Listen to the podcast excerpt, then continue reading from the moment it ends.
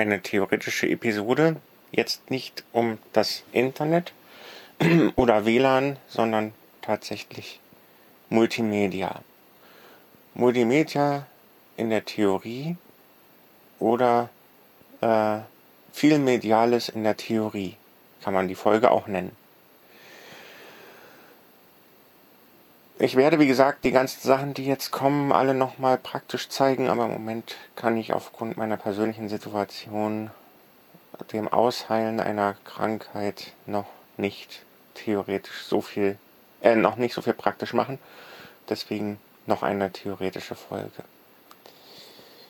Diese Folge nehme ich am Dienstag, dem 20. Juli 2021 auf etwa gegen halb zwei nachmittags. Aber das ist ja, glaube ich, nicht so wichtig.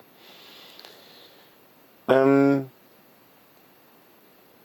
ich glaube, ich gehe erstmal sehr an den Urschleim heran.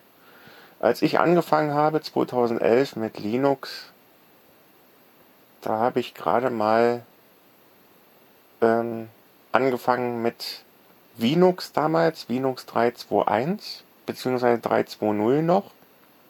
Dann gab es irgendwann 3.2.1, weil ähm, dieses Live-System nicht immer ähm, vom Sound her angesprungen ist, wenn man es hochgefahren hat. Ähm, das war immer sowieso standardmäßig äh, gestummt, also man hörte erstmal nichts. Dann musste man die Entstummen-Taste drücken oder Lautstärke drehen am Rechner und das funktionierte nicht immer. Und irgendwann ging das dann doch, da hatten sie irgendwas gefixt. So, und ich habe mich ja dann langsam rangetastet. Damals habe ich äh, noch unter Gnome 2 gelernt. Da gab es ähm, so ähnlich wie bei Blinzeln auch bestimmte Sachen, die erklärt wurden. Es gab äh, unter anderem eine Tastenkombinationsliste als Textdatei. Und zum Multimedia-Bereich gab es aber nicht viel. Ähm, und ich habe damals angefangen mit Totem. Das ist äh, der Player, der sich heute Wien, äh, Videos nennt. Der Alias-Name ist Vino, äh, Videos und der Paketname ist eigentlich Totem. ähm, und damit kann man aber nicht nur, nicht nur Videos abhören, sondern oder ab, anschauen, sondern auch Musik hören. Das konnte man damals auch schon. Und dann habe ich irgendwann mh, hm, mitgekriegt, dass es andere Player gibt.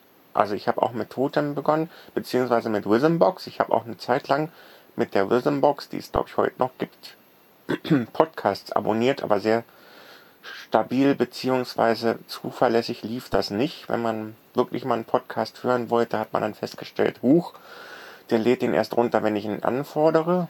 Ähm, das war eigentlich so nicht gedacht. Naja, also so richtig schön war das irgendwie nicht. Ich habe natürlich auch ähm, andere Produkte ausprobiert, sowas wie Banshee Media Player. Der war so ähnlich gestrickt wie der Rhythmbox, aber nicht so schön. Und irgendwann habe ich dann ähm, immer mich weiterentwickelt, habe Audacious gefunden, Au, also A-U-D-A-C-I-O-U-S. Der basierte damals noch auf GTK, ist heute aber ein Qt-Programm. Ähm, ich nutze ihn heute aber nur noch zum Erstellen von Playlisten, zum eigentlichen Musikhören nicht mehr.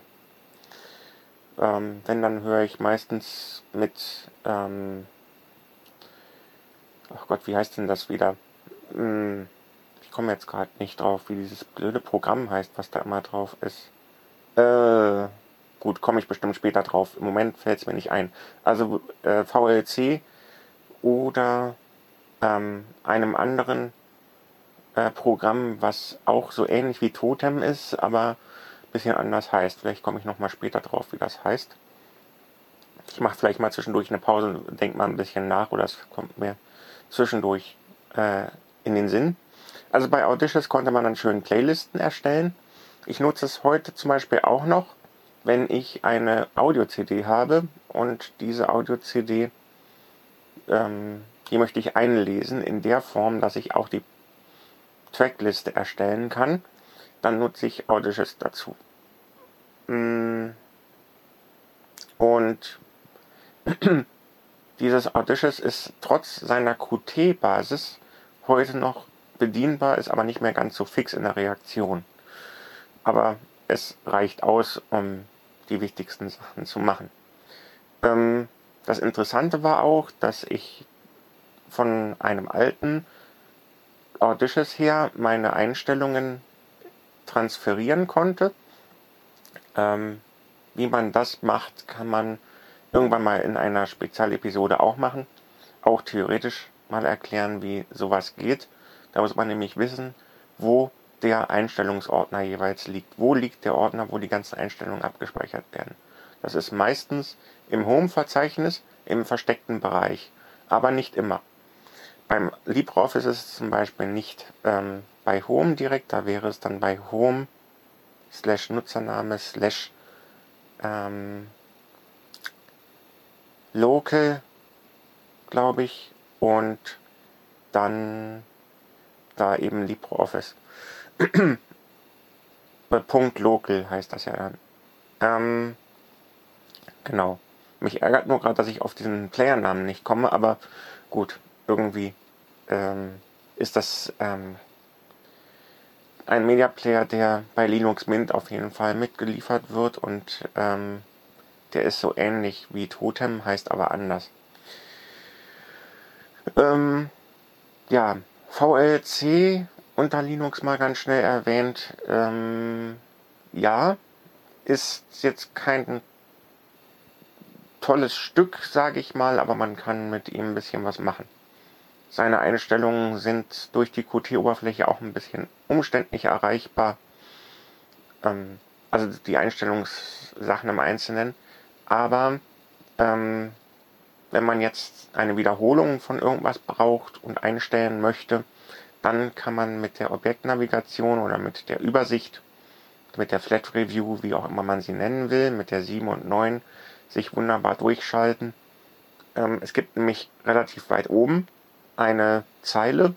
Da sind dann so Sachen drin wie ähm, Wiederholung und ähm, paar andere Sachen noch.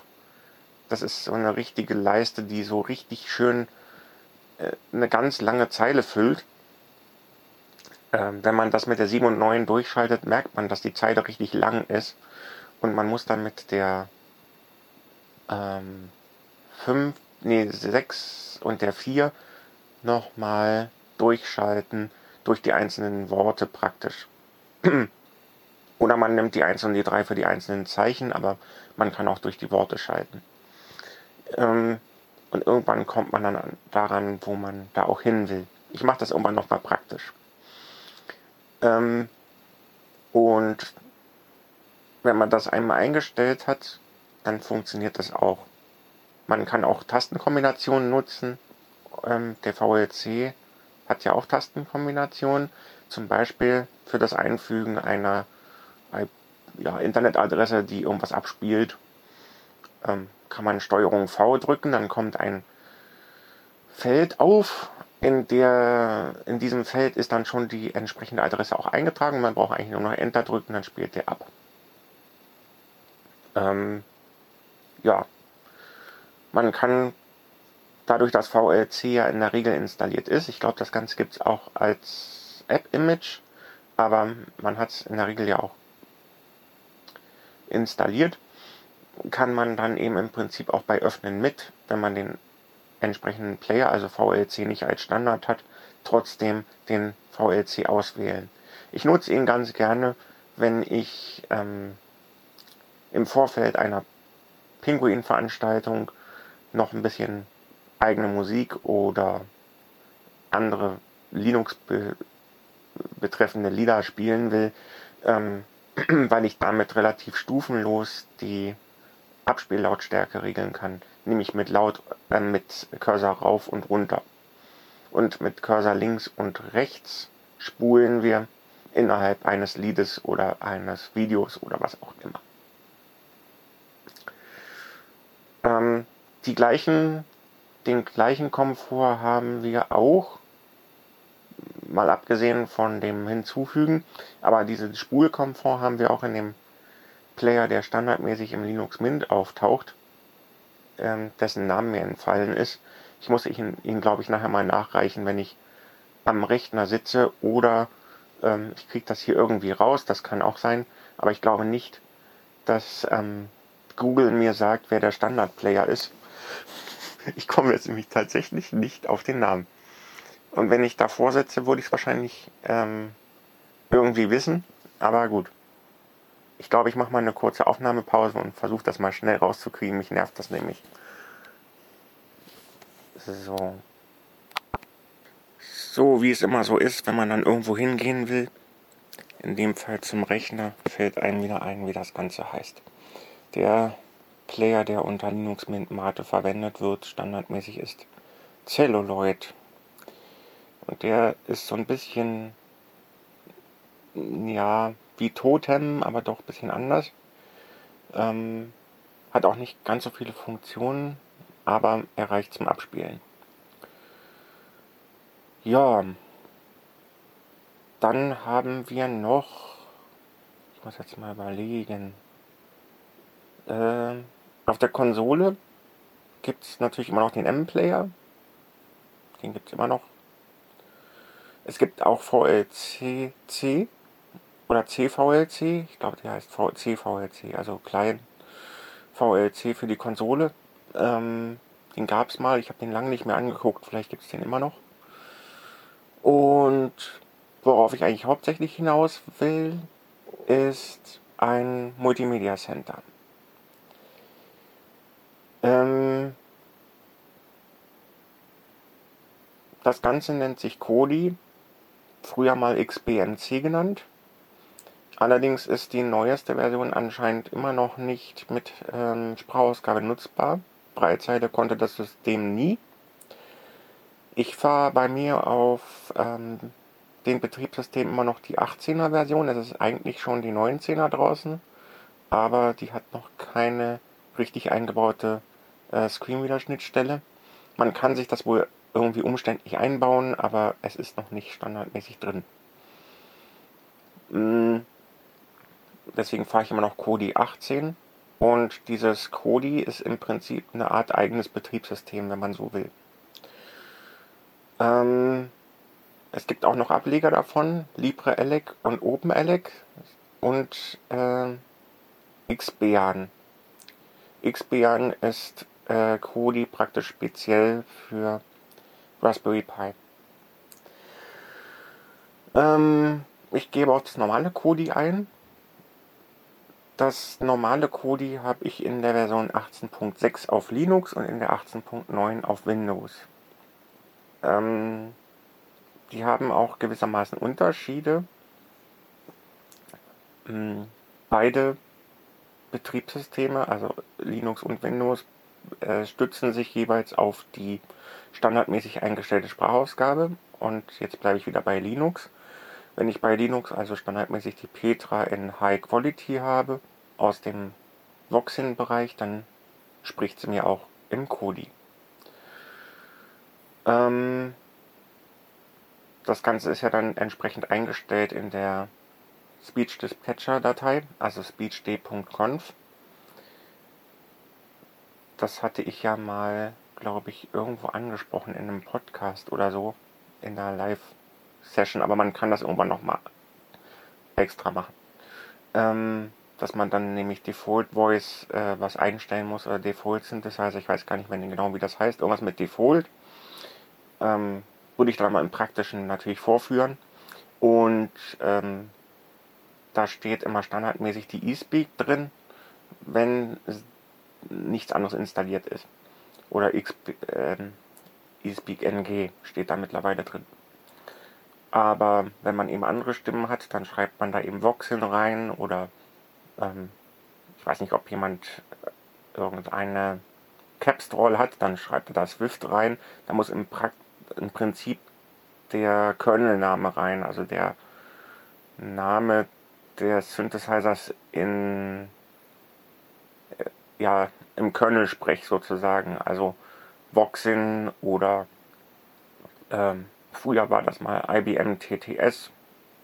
Ja, das sind ja die Namen von den jeweiligen Sprachausgaben ähm, und zwar die Kernel-Eintragsnamen im Prinzip. Ähm, und bei Voxin ist es eben Voxin.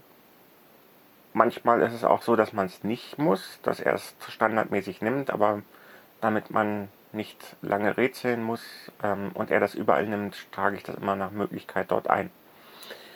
Und so habe ich das im Kodi 18.6 eben auch, dass er mir standardmäßig auf den ähm, auf die Petra geht. So, jetzt muss man sich aber vorstellen, dass der Kodi standardmäßig nicht mit Sprachausgabe daherkommt.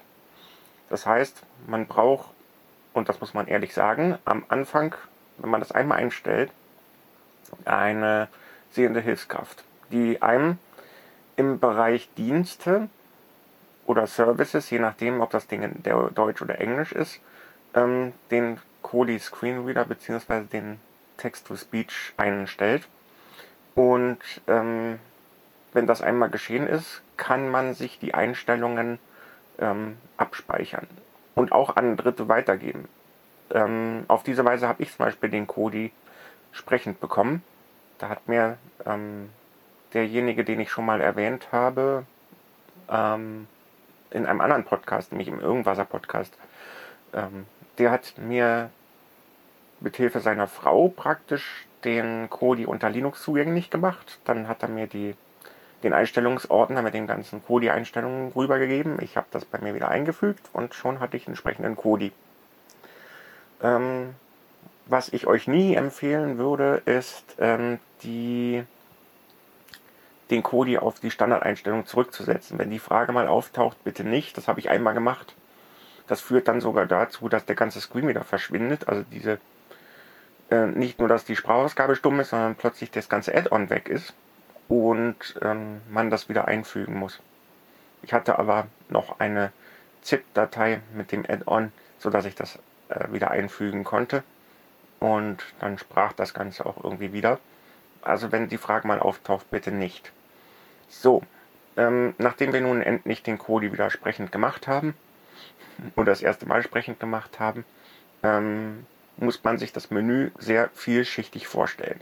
Das heißt, am linken Rand haben wir eine etwa zwölflistige oder ja, zwölf Menüpunkte umfassende Liste. Da gibt es dann sowas wie Videos, Filme, Serien, Radio, TV, ähm, Add-ons, Spiele und weiß ich nicht noch. Ähm, und was ähm, man eigentlich hauptsächlich braucht, ist, ähm, je nachdem, was man macht. Also man kann in das Kodi Center vieles integrieren. Und zwar so integrieren, dass der das einem auch entsprechend durchsortiert. Das heißt, wenn ich Filme habe, dann kann ich diese Filme, wenn es Einzelfilme sind, in den Bereich Filme eingliedern. Ähm, das heißt, technisch gesprochen dass ich eine Playlist erstelle oder erstellen lasse durch den Kodi. Ähm, der Kodi hat dafür spezielle Add-ons, damit das Ganze richtig sortiert werden kann. Und ähm, dann sortiert er einem das ein. Dazu braucht man dann ein spezielles Scrabber. Also das sind praktisch Programme, die die Filme durchscannen und gucken, im Internet dann nach, da braucht man auch Internetverbindung. Ähm, die gucken dann nach, aha, was ist denn dazu eigentlich geschrieben? So. Und wenn ich das dann drin habe, habe ich eine richtig schöne Playlist. Ähm, das Ganze einzufügen ist auch mit ein bisschen Aufwand verbunden für die Leute, die das noch nicht so oft gemacht haben. Da muss man dann nämlich ähm, ja manchmal auch so ein bisschen rumprobieren, wie man das äh, reinbekommt. Ich benutze beim Kodi hauptsächlich die Add-ons und ähm, den Filmbereich allerdings etwas anders. Ich missbrauche praktisch den Bereich Filme für ähm, Fernsehplaylisten. Aber die Add-ons sind ganz interessant und auf die gehe ich jetzt hauptsächlich ein, weil ich mit dem anderen nicht so wirklich viel Ahnung habe. Ähm, ich habe zwar ab und zu mal mitbekommen, wie Serien eingefügt werden, aber ähm, wie das genau passiert, ähm, das ist auch immer ganz unterschiedlich und da muss man manchmal noch was auf Deutsch umstellen und in dem Add-on da irgendwas stellen, beziehungsweise bei dem Scrabber und das ist, ähm, ich glaube, wenn sich da jemand mit befassen will, dann kriegt er das auch hin. Aber da ich keine Serien habe, die ich als Videos habe, ist das Ganze eben auch ähm, für mich nicht ganz so relevant. Aber die Add-ons sind ganz neckisch, denn ähm, wir haben ein Tattoo Add-on zum Beispiel. Wir haben ein Add-on für Pro7 und Sat1 für die Bereiche. Pro7 Sat1, wir haben eins für TV Now. Beziehungsweise eigentlich haben wir zwei für TV Now, wobei davon eigentlich nur eins richtig läuft. Ähm, es gibt auch Radio-Add-ons, also TuneIn ist, glaube ich, dabei. Und äh, ja, auch diverse andere ausländische Radiobereiche sind noch. YouTube ist dabei, man kann damit auch YouTube-Videos gucken. Und das Schöne ist, wenn man einmal ähm, da was hat sozusagen und man will sich was angucken und man guckt das mit einem Sehenden zusammen, dann hat man auch nicht das Problem, ach, wie kriege ich denn jetzt das Vollbild an? Ja, man ist es ja meist so, wenn man irgendwo auf einer Webseite ist, meinetwegen TV Now oder so, tvnow.de, dann guckt man irgendwas und das Bild ist nicht im Vollbild. Ja, und für Sehende ist es, glaube ich, einfacher, wenn sie einfach das Vollbild haben. Nur ist es im TV Now so, dass man eigentlich ähm, den Formal Formularmodus einstellen kann ähm, oder was auch immer und dann einfach mal ein V drückt. Dann hat man das Vollbild oder man findet den entsprechenden Schalter für Vollbild. Hm, das ist ganz unterschiedlich. Man kann es so und so machen. Und beim Kodi hat man standardmäßig Vollbild. Das heißt, wenn man irgendein Video startet, dann kommt das Video gleich im Vollbild. Oder wenn man eben einen Live-Fernsehsender guckt oder so. Ähm, ja, und damit hat man dann eben diese Einfachheit und man hat im Prinzip ähm, immer die gleiche Menüoberfläche, nur manchmal etwas unterschiedlich dargestellt. Das heißt, ähm, es gibt auch für Join zum Beispiel ein Add-on, und das Join-Add-on war ursprünglich mal so gestaltet, dass das Menü nicht von oben nach unten ging, sondern von links nach rechts. Irgendwann haben sie es aber geändert, ähm, sodass man auch jetzt von oben nach unten schaltet. Ähm, wie das Menü jeweils zu schalten ist, hängt immer vom Add-on ab. Ich zeige das irgendwann alles nochmal praktisch mit den Add-ons und ähm, man muss sich beim Kodi im Prinzip das Ganze so vorstellen wie im Linux selbst auch.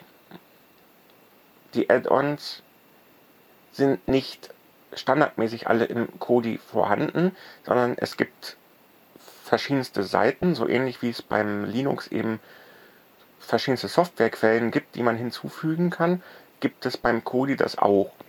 Und dann habe ich eben zum Beispiel Kodi Nerds Repository oder Gods of Kodi oder ähm, irgendein anderes spezielles Repositorium. Also wie so eine Art Software-Sammlung, so ähnlich wie PPAs unter Ubuntu zum Beispiel. Ähm, oder wenn ich jetzt bei OpenSUSE oder so eine Paketquelle hinzufügen will, dann habe ich das auch so ähnlich und so ähnlich muss man sich das hier auch vorstellen. Und da verbergen sich dann entsprechend ähm, die Add-ons dahinter. Und wenn man das einmal drin hat, dann hat man es drin und kann von diesen Add-ons zehren sozusagen. Ähm, beim Z2 ist es leider so, dass man sich nicht mit Google anmelden kann.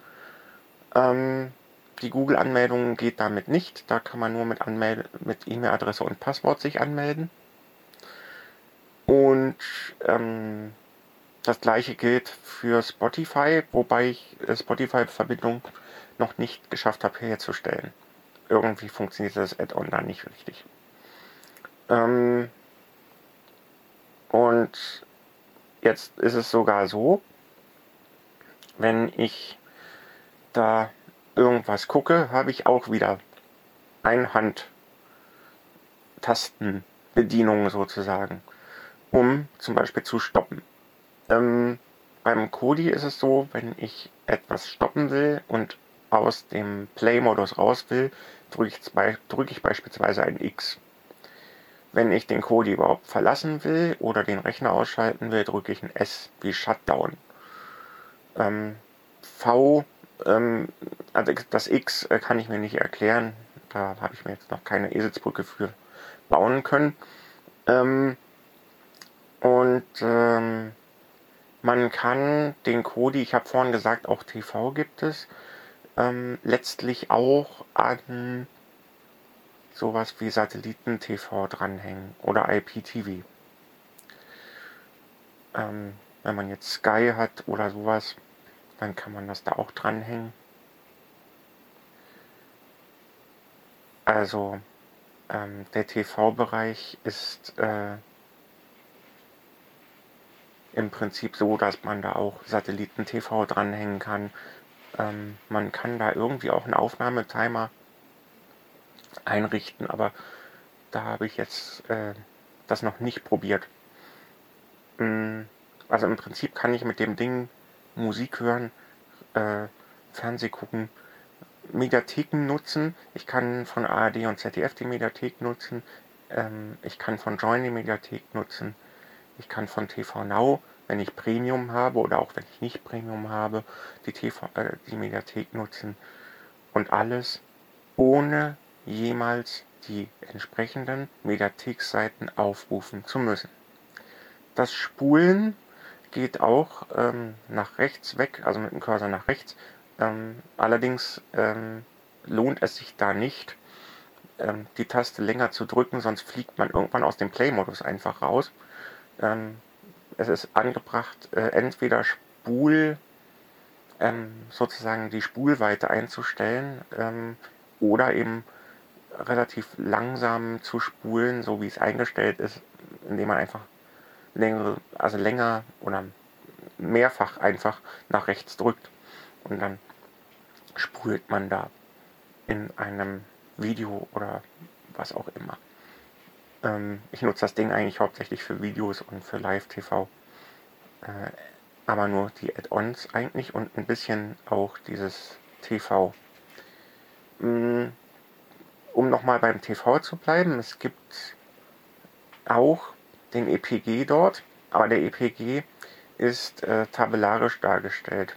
Das heißt, ähm, mit dem Screenreader oder mit der Sprachausgabe ist das nicht so einfach, da irgendwie durchzusteigen. Deswegen, äh, wer EPG lesen will, dem sei immer noch wie zu alten Zeiten text.hörzu.de empfohlen. Das ist der EPG-Data. Das geht immer noch. Allerdings hat er kein Radioprogramm mehr, Programm mehr, aber er hat Fernsehprogramm noch drin. So, dann haben wir das erstmal durch. Ähm, das andere, denke ich, äh, muss man irgendwie mal praktisch vorführen. Das Einzige, was ich jetzt noch sagen kann, ist, das wollte ich vorhin schon sagen, ähm, wer einen Rechner hat, wo er sich sagt, naja, ich will da sowieso nur Kodi laufen lassen. Aber ich habe jetzt auch keine Lust, mein Linux, was da drauf läuft, wegzuwerfen. Aber ich will auch nicht haben, dass jedes Mal die ganze Oberfläche gestartet wird, wenn der Kodi äh, nur laufen soll. Der kann bei den Sitzungsoptionen ähm, auf Kodi stellen. Das heißt, wenn er sich einloggt, wenn der Rechner sich einloggt, egal mit ob jetzt ähm, automatischer Login oder mit Passwort, dann fährt das System automatisch in den Kodi und fährt gar nicht die eigentliche Oberfläche hoch. Ähm, und dann habe ich praktisch gleich den Kodi vor mir und kann da drin arbeiten.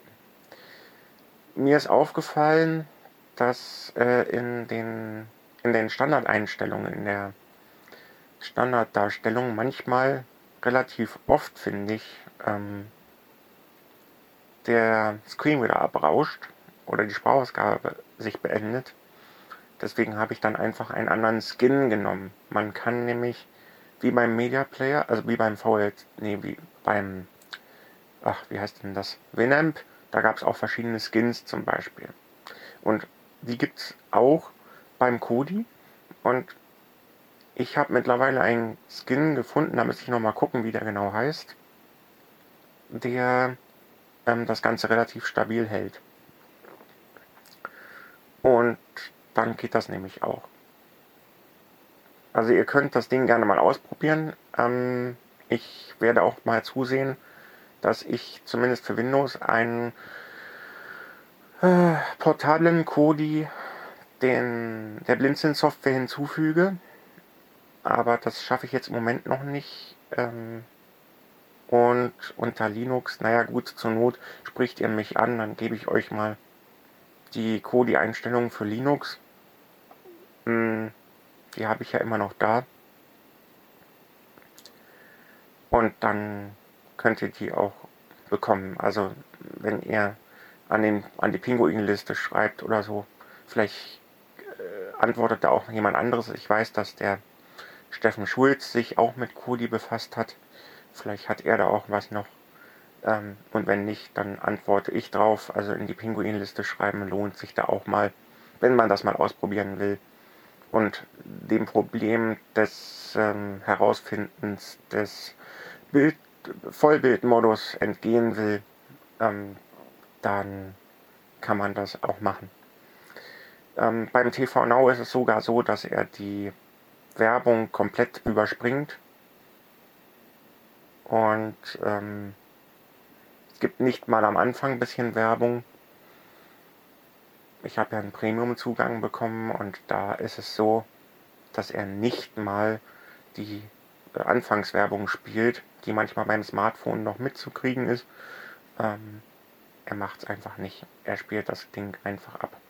Manchmal ist es dann aber auch so, mm, dass nach einer gewissen Zeit das TV Now Add-on nicht mehr ganz so richtig mitspielt. Dann wird aber relativ schnell innerhalb von ein paar Tagen, innerhalb von einer halben Woche wird eine neue Version rausgeschmissen und je nachdem wie man das eingestellt hat, aktualisiert sich das von selbst oder man muss es per Hand aktualisieren. Ich habe das so eingestellt, dass die Add-ons sich automatisch aktualisieren. Gut, ich denke, ähm, das reicht erstmal als Grobüberblick. Ich mache das dann irgendwann nochmal praktisch. Aber ich wollte es erstmal theoretisch loswerden. Und dann sehen wir irgendwann weiter. Vielen Dank fürs Zuhören. Hier war Wolfram von Blinzeln.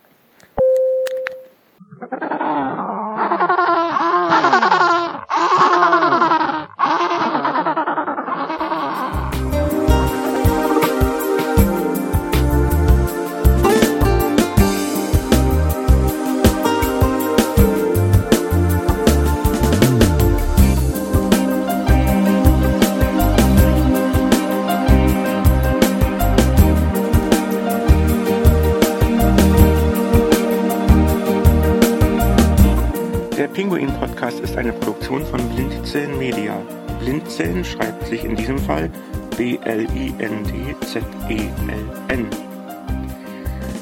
Feedback kannst du uns an podcast.blindzellen.org schreiben oder eine Bewertung in deinem Podcast-Portal oder in iTunes abgeben.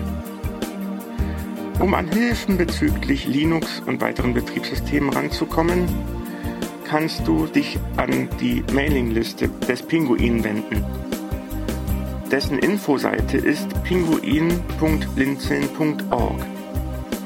Dort gibt es ein Eintragungsformular, aber man kann es auch über eine Mail an pinguin-subscribe at blinzeln.net abwickeln, was ein bisschen einfacher ist.